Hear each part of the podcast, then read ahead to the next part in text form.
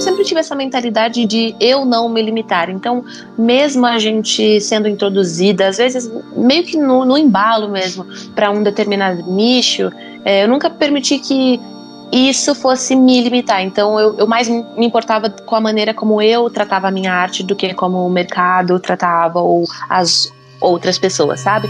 Este é o podcast Rádio Disney. Desde muito nova, a Priscila Alcântara já estava decidida de que queria ser uma cantora, mesmo que em algum momento da sua vida a carreira tenha tomado um rumo diferente. Nesse bate-papo, Priscila conta como começou sua relação com a música, como era ser famosa já na adolescência, detalhes do E P e os próximos passos da sua carreira. A aprendiz do pop, como ela mesma se definiu, tem passado muito bem pela transição do gênero musical, então vamos saber um pouquinho mais sobre essa grande mulher que vive a música há muitos anos. Oi, Priscila, tudo bem? Prazer. Tudo bem, você? Prazer em te conhecer. Obrigada por bater esse papo com a gente, por receber a Rádio Disney hoje aí. Eu que agradeço, prazer todo meu. Priscila, é, eu queria começar falando do começo da sua carreira, né? Você começou muito cedo, né? Queria saber é. com quantos anos você começou e como é que foi isso? O que, que te inspirou a ser artista? Uh, bom, para começar, eu nasci numa família de artistas, né, uma família uhum. de pessoas que sempre estiveram muito envolvidas com música e outros tipos de arte. É, como eu cresci na igreja, a igreja também é um espaço que a gente se desenvolve é, artisticamente desde muito cedo, né, por causa da oportunidade que a gente tem. Então eu cresci dentro desse contexto.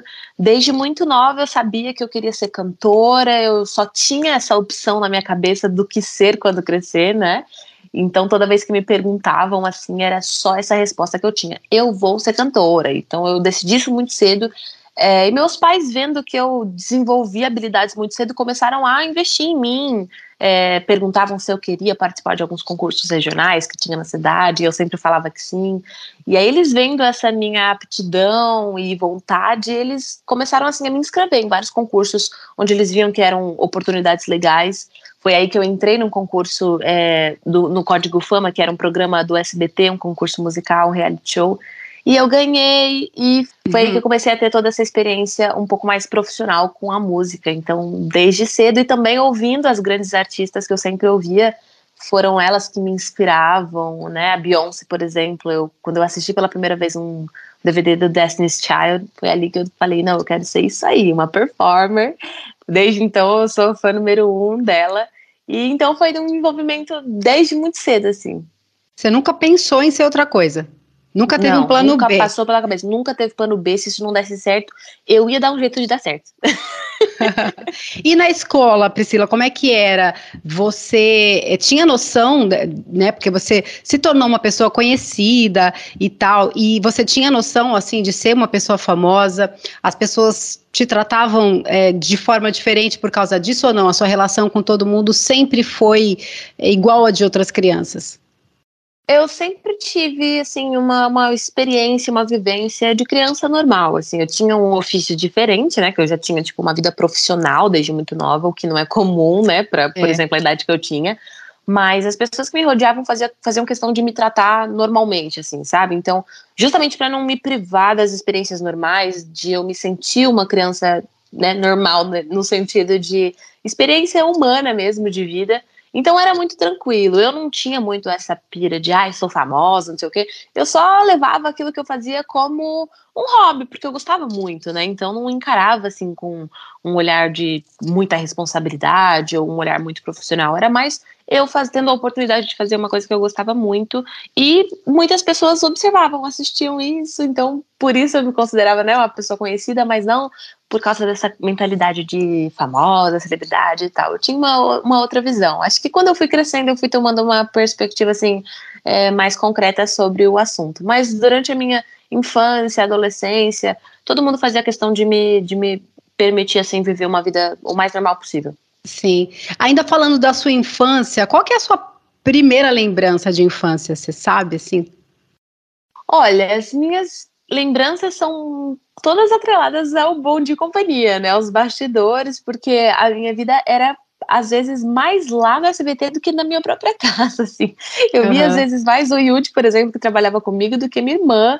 É, então, eu tenho muitas memórias de, por exemplo, eu levava muito da minha vida para os bastidores. Então, eu brincava muito nos intervalos, é, ou estudava, fazia lição de casa nos intervalos. Era uma vida dupla, muito misturada, assim. Então, dava os dois minutos, eu ia para o palco, fazia o bloco, fechava o bloco, ia fazer uma coisa normal, ou lição, ou alguma brincadeira. Então, é, é uma lembrança legal que eu tenho de uma, de uma vida incomum, mas ao mesmo tempo muito natural.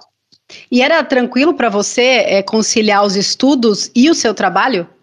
Era um Sendo... pouco mais corrido, né? Assim, uhum. eu, tinha, eu tinha que me esforçar bastante para dar conta das duas coisas, mas é, ir bem na escola era uma condição para poder continuar é, fazendo o que eu fazia. E eu gostava muito de fazer o que eu fazia, então eu dava um jeito de ir bem na escola, eu me dedicava bastante, mas no final das contas eu não sobrecarregava, não. Mas exigia, exigia bastante dedicação da minha parte. Uhum. E faculdade, você chegou a fazer, pensar em fazer ou não? Eu lembro que eu tinha algum pensamento, assim, de fazer talvez alguma coisa mais voltada para arte, tipo, sei lá, cinema e tal, mas é, eu optei por não fazer, por, por, porque bem na fase que eu saí, assim, da escola, encerrei os estudos, era quando eu tava começando a me dar bem na música, que sempre foi o meu maior sonho, né, então eu não quis... É, correr o risco de perder aquele momento e decidir investir e focar naquele momento. E hoje em dia eu tô bem focada ainda nas, nas minhas coisas, nas minhas produções, e adoro adquirir conhecimento, mas geralmente eu vou mais pelo caminho da prática, assim, eu pego ali um básico da coisa e vou na prática. Sim, sim. E, e a gente falou agora, né, você falou do Bom Dia e Companhia, como que foi que, que aconteceu o Bom Dia e Companhia na sua vida? Foi uma coisa pensada, né, você ser apresentadora, ou aconteceu por acaso? Não, nunca passou pela nossa cabeça, eu só queria saber de música, mas foi participando de um programa musical do S B T que eles, né, me conheceram e acharam que eu levava jeito pra T V. E foi assim, rápido assim, do nada, assim, me chamaram pra fazer um piloto. Deu certo, semanas depois eu estava já na grade do S B T como apresentadora e fiquei por dez anos fazendo carreira na T V é, e tendo a música como algo paralelo, né? Daí só quando eu saí da televisão que eu consegui focar de novo na música e fazer ela ter mais evidência para o público e também para mim, mas foi assim do nada, foi com uma vontade de cantar e aí apareceu outra coisa na frente. Sim, aquela coisa que a gente não planeja, né? Você vai por um caminho, é, ele e de repente faz uma ele curva, te surpreende, ele faz outra coisa, mas que no final faz muito sentido para aquilo que você queria. Exatamente. E, e em algum momento você chegou a se questionar se que carreira que você queria seguir, se apresentadora, se de cantora, né? E o que, que pesou? Que... O que, que pesou na sua decisão de, de falar, não, eu quero seguir na música mesmo? Eu acho que foi bem na época que eu saí do Bom Dia e Companhia e que eu tive esse, esse intervalo, sabe, esse gap. Ficou um, um espaço vazio. E aí eu podia insistir na questão da televisão ou usar essa oportunidade para tentar uma, uma outra coisa, focar numa outra área. E foi aí que eu escolhi. Não, acho que passei muito tempo deixando esse meu sonho, que era o meu maior sonho, sempre foi, como ali segundo plano, então acho que agora merece dar uma atenção, e aí eu decidi é, parar mesmo com tudo relacionado à televisão para fazer dar certo a minha questão na música, que sempre foi o que eu quis. Então acho que foi bem nesse momento aí que eu, que eu tomei essa decisão de parar uma coisa para é, voltar, né, no meu, lá atrás do meu primeiro sonho. Ô Priscila, e, e como, como, é de, como foi definir que, que estilo, né, que gênero que você ia seguir? A gente ficou sabendo que você gosta muito de, de Charlie Brown Júnior, por exemplo, né? E passou pela sua cabeça em algum momento ser uma cantora de rock? Não só assim pelo Chorão, mas a gente tem grandes cantoras de rock aqui no Brasil que podiam, que, que podiam também te influenciar, mas na hora de definir o seu estilo... Que, o estilo que você ia cantar, como que foi para escolher que caminho seguir? Eu sempre, né, fui consumidora de música de todo tipo, é, vim de uma família de músicos, então é muito normal ter contato com todo tipo de gênero praticamente, né? Então você consome ali de, tu, de tudo um pouco, mas o meu forte mesmo sempre foi é, consumir o R and B e a gospel music do norte-americana, que tem todo aquele contexto dos grandes corais, dos, das grandes solistas. É, então a minha influência veio sempre muito daí. Eu sempre ouvi muito as grandes divas que a gente teve na história da música, e tudo isso me formou como uma cantora que, que, que estudou as técnicas do R and B, desenvolvi muito essas habilidades. Então é, a minha escolha, na verdade, foi baseada no espaço onde mais me daria possibilidades, né? Hoje eu tô me reposicionando oficialmente, né, no pop, justamente porque é um gênero que dá muita possibilidade. Ao mesmo tempo que você pode produzir um som mega popular, que é a música pop, eu posso manter ali os meus vocais com as influências do R and B, com as técnicas, com as habilidades. Da minha geração, quem faz isso super bem, por exemplo, a Ariana Grande. Então, eu escolhi, optei pelo gênero que me desse mais possibilidades de, de liberdade artística e na produção vocal. Sim. É, em algum momento você ficou com algum receio de ser rotulada como cantora gospel, mesmo sabendo que você, a sua carreira nunca se limitou só à música gospel?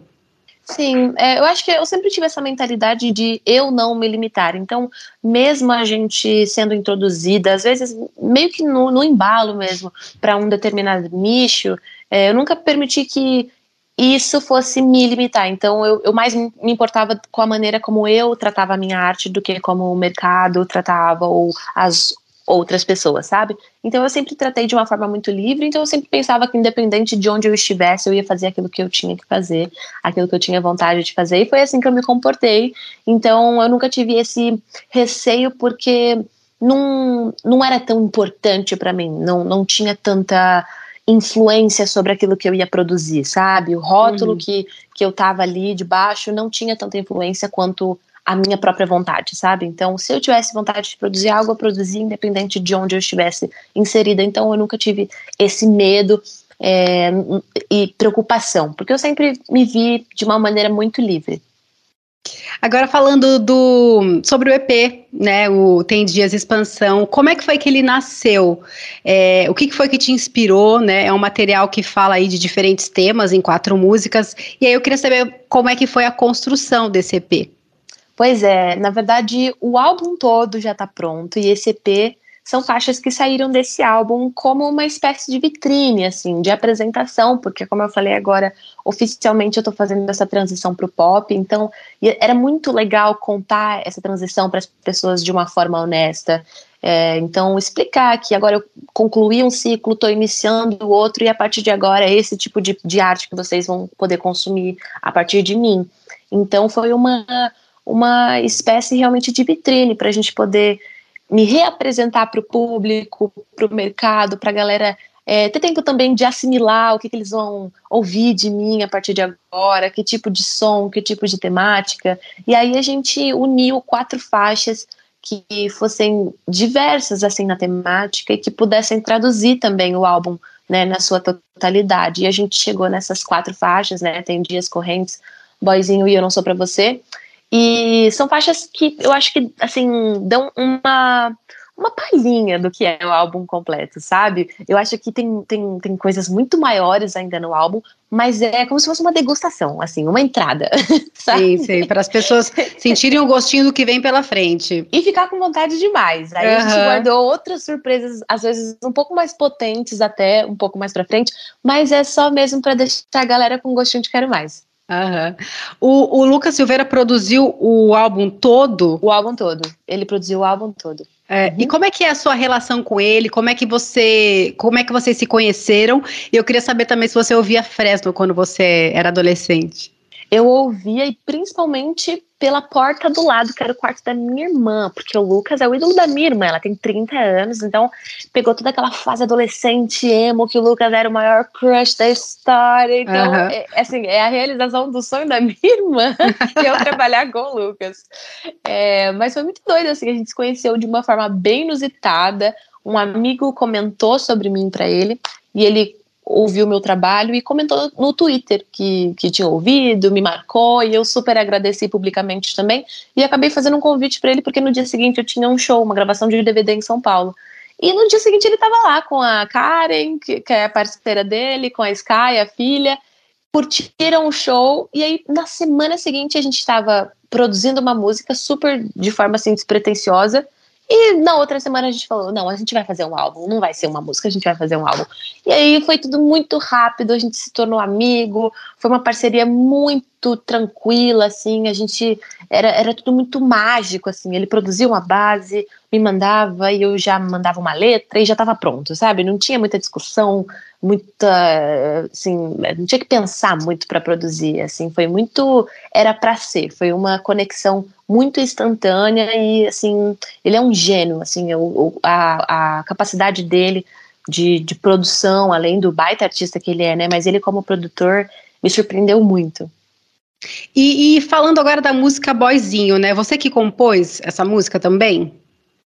Foi, eu compus e o Lucas me ajudou a fazer alguns ajustes ali na música, uhum. porque ela era uma outra coisa, assim, eu tinha escrito essa música para um cantor sertanejo na época e acabou não entrando no projeto dele, mas eu achava que era uma música muito boa, é, e aí um dia o Lucas me mandou uma base vazia de melodia e letra, e aí eu falei, vou tentar encaixar, aí eu adaptei essa música que eu achava que era boa, coloquei naquela base, e deu bom, assim, daí mostrei pro Lucas, ele curtiu, só que no lugar de boyzinho era meu bem, eu usava a palavra meu bem, aí o Lucas falou, não, meu bem é muito antigo, a gente tem que trazer isso pra dois mil e vinte e um, é, inventa um nome, sei lá, é igual a Duda Beach, é bichinho, sei lá, boyzinho, eu fiquei tipo, boyzinho, aí eu achei super estranho, eu falei, não, deixa eu cantar pra ver se rola, daí eu gravei e super rolou, adorei, assim, trouxe outra época pra música, veio, veio pra dois mil e vinte e um mesmo, assim. Então foi um processo super divertido, é uma música mega especial.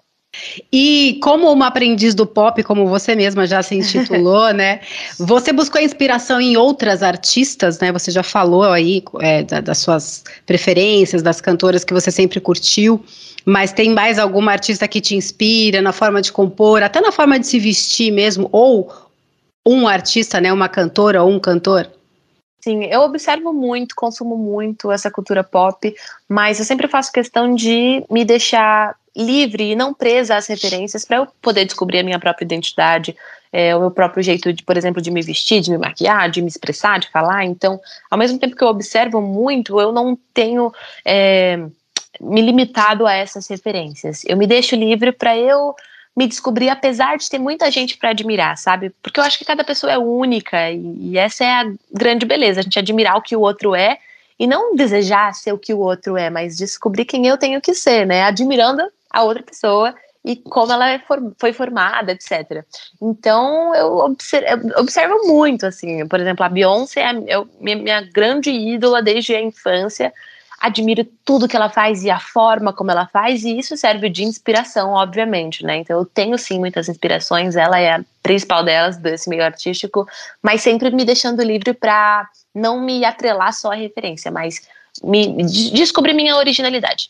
Sim, e, e Priscila, é muito comum, né, a gente tá falando aí, falou aí agora de parceria tal, e, e essas parcerias também vieram em forma de crossover, né, as pessoas misturando gênero, funk com sertanejo, é, rap com samba, enfim, você é uma cantora é, muito versátil, né, que, que passeia aí por vários gêneros com bastante facilidade.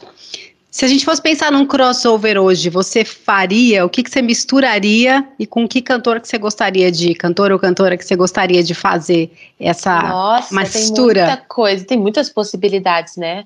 Mas eu, até uma, uma coisa que você abordou aí, a questão do rock, eu adoro rock, apesar de, de eu não ter voz para cantar rock, porque eu, a minha voz é muito enraizada num outro gênero, mas eu adoro a sonoridade do, do, do rock, inclusive o, o, o rock é um gênero que traz sempre muita referência pra mim nas minhas versões ao vivo, no jeito que a gente produz as versões, sabe? É, então não sei, quem sabe, por exemplo, algo com a Pitty, que é uma cantora do rock, que tem uma uhum. voz maravilhosa e é, as nossas vozes são bem diferentes, mas pode ser que se complementem muito bem numa sonoridade densa, sabe? Eu acho que daria pra trazer muita coisa legal. Oh, tomara que role, hein? Acho que vai ficar bom. Eu também. É, Priscila, agora vamos falar de... Queria falar da sua vida num modo geral, né? Para você que sempre esteve é, muito exposta desde muito cedo. É, as redes sociais, por exemplo, né? Você tem uma separação do que você posta só de trabalho... É, É, vou mostrar a minha vida ou não vou mostrar nada, ou você acha que tudo isso está muito misturado, né? Queria saber como é que você lida, se existe uma forma de controlar isso. Sim, eu procuro não misturar, porque minha privacidade é sagrada para mim, então eu penso bem no que, que eu posto, a, a forma como eu posto, para justamente é, ter um limite onde eu tenha a minha intimidade preservada para as pessoas que convivem comigo, que moram comigo, que são próximas a mim, etcétera. É, então eu tento equilibrar bastante isso, porque a vida de exposição já, já é difícil, né? Tem algumas complicações, assim, e tem coisas que eu realmente considero muito e que eu não quero perder. Então eu amo minha privacidade, os meus fãs super entendem isso porque eles já me conhecem. É, alguma coisa ou outra do meu dia a dia eu mostro, mas sempre colocando um limite, porque eu acho que isso é muito saudável para ambos os lados, para o artista e para o público também. É, então eu comecei desde muito cedo, e aí eu pude desde muito cedo estabelecer a forma como eu faço isso, sabe? Então eu mostro para o público aquilo que eu acho que é interessante deles saberem, deles conhecerem, aquilo que eu acho que pode agregar, e reservo para quem mora comigo, para os meus amigos próximos, as coisas que são mais íntimas, porque isso também preserva, eu acho que é, preserva o meu lado humano, sabe? Sim. Acho que quando a gente mistura muita coisa, às vezes o artista pode virar o produto, e não é assim, né? A arte é o produto, não o artista. O artista é um ser humano, independente, né, dele ser, sei lá, ter quantos seguidores, não importa. Então eu tomo muito cuidado para eu não me tornar, eu, Priscila, ser humano, me tornar o produto. Então eu sempre falo, o, meu, o produto para vocês se divertirem, julgarem, comentarem, opinarem, é a minha arte. A minha vida não, a minha vida é uma construção pessoal, minha vida é sagrada, é, então é dessa forma que eu lido, para preservar o meu lado humano, para que eu nunca me deixe, é, deixe de me enxergar de uma forma humana, e as pessoas também. Sim. Em algum momento você já sentiu que você estava vidrada demais, assim, no celular? Tipo, você perdia várias, vários minutos, vamos dizer assim, do dia rolando na timeline do Instagram, por exemplo? Como é que você ah, faz? Ó, você tem alguma forma de lidar? Honesta, eu, eu, eu sou viciada em celular, assim, eu fico no celular o dia todo, eu só não posto o dia todo, isso realmente eu não faço. Mas uma coisa que eu fazia que me incomodava era justamente filmar tudo o tempo todo, tipo assim, eu não conseguia viver nada no particular com as pessoas que estavam ali presencialmente, tudo tinha que ser publicado, e aí você acaba perdendo a magia do momento, né, que você não tá focado, em, em, tipo, integralmente ali, você tá ali de corpo presente, mas pensando em outras milhares de pessoas que estão através da tela de um celular, sabe? Então isso eu fazia muito e super me incomodava. É, quer dizer, me incomoda hoje que eu lembro que eu fazia, né? Uhum. É, então é uma coisa que eu realmente não faço mais. Só que eu sou muito ligada no celular. Eu tô de olho o tempo todo no que as pessoas fazem. É hipocrisia, né? Eu não gosto que os outros fiquem olhando o que eu faço, mas eu fico olhando de todo mundo. Mas se as pessoas postam, eu já não tenho culpa. É muito mas... difícil lidar com isso, né? É, ai, ai, todo mundo tá muito atrelado à tecnologia hoje. Às vezes eu, eu percebo assim que eu falei, não, já ficou muito tempo no celular hoje, tá, tá vendo coisa, a mesma coisa o tempo todo, sabe? Já não tem nem mais refresh pra dar na página e você dá lá. Sim. Aí eu, sei lá, vou brincar com a cachorra, vou fazer alguma coisa, vou andar aqui, que eu moro numa chácara, aí eu dou uma despertada, assim, vai fazer outra coisa. Falando ainda em redes sociais, né, é... elas têm influenciado bastante o mercado da música, né? Você acha que daqui pra frente vai ser assim? As redes ditando alguns hits ou não? Eu acho que sim, eu acho que tem essa... tem acontecido isso e tende a acontecer ainda mais, porque a tecnologia é uma coisa que só tende a avançar, a questão da rede social também. É legal a gente ter universos se, se, se cruzando, né? Por exemplo, como o universo da música com a questão da rede social. Mas eu acho que a música em si tem um jeito muito particular de ser consumida, que é a, a apreciação, sabe? Através da conexão de uma pessoa com o artista. E eu acho que isso nunca vai ser perdido, é... ou simplesmente anulado por causa de uma nova forma de consumo, sabe? Então, apesar da gente ter novas formas de consumir música e de desenvolver aí um hit, popularizar uma, uma canção, eu acho que existe também uma forma muito particular, que é a forma orgânica, né, de, de consumir música e de fazer essa música chegar em lugares. Então, tem aquela, aquele lado mais afetivo, mais sentimental, de tipo, eu faço uma música e se ela chegar em uma pessoa, eu já tô feliz porque era, era, é pra isso, sabe? É pra ser compartilhada. Então, eu, eu acredito que sim, acredito que esses universos aí, é, rede social, música, vai sempre caminhar lado a lado, cada vez mais, mas eu acho que é legal também preservar uma relação um pouco mais é, sentimental com a questão de consumir arte e desenvolver arte. Uhum. E você comentou aí já, né, que essa, esse seu E P é um gostinho do, que, do seu álbum que, que vem aí pela frente. Você já tem alguma previsão de lançamento do álbum todo? Vai ser lançado mais algum, algum single solto antes ou não? A gente já pode esperar o álbum completo? Como eu te falei, né, a gente tá bem aí trabalhando junto com o público. Pois é, então eu sempre falo pra eles, muito disso vai depender de, de vocês aí, então vocês vão mandar cinquenta por cento no negócio. Então a gente tem tudo muito planejado, mas a gente também tá muito livre para corresponder a, a toda, todo esse movimento do público. A gente tem em mente lançar alguns singles, só que eu tenho no coração, assim, de que não preciso mais demorar muito tempo para soltar esse álbum, porque a galera já recebeu a notícia da minha transição pro gênero pop, o mercado já tem super me realocado ali, todo mundo já me recebeu super bem, então acho que a gente já tá na hora, assim, de apresentar um, um trabalho completo como um álbum. Então acredito que antes de novembro ele já esteja aí pra galera ouvir, e nesse meio tempo, né, entre o E P e o álbum, talvez a gente tenha um single por aí.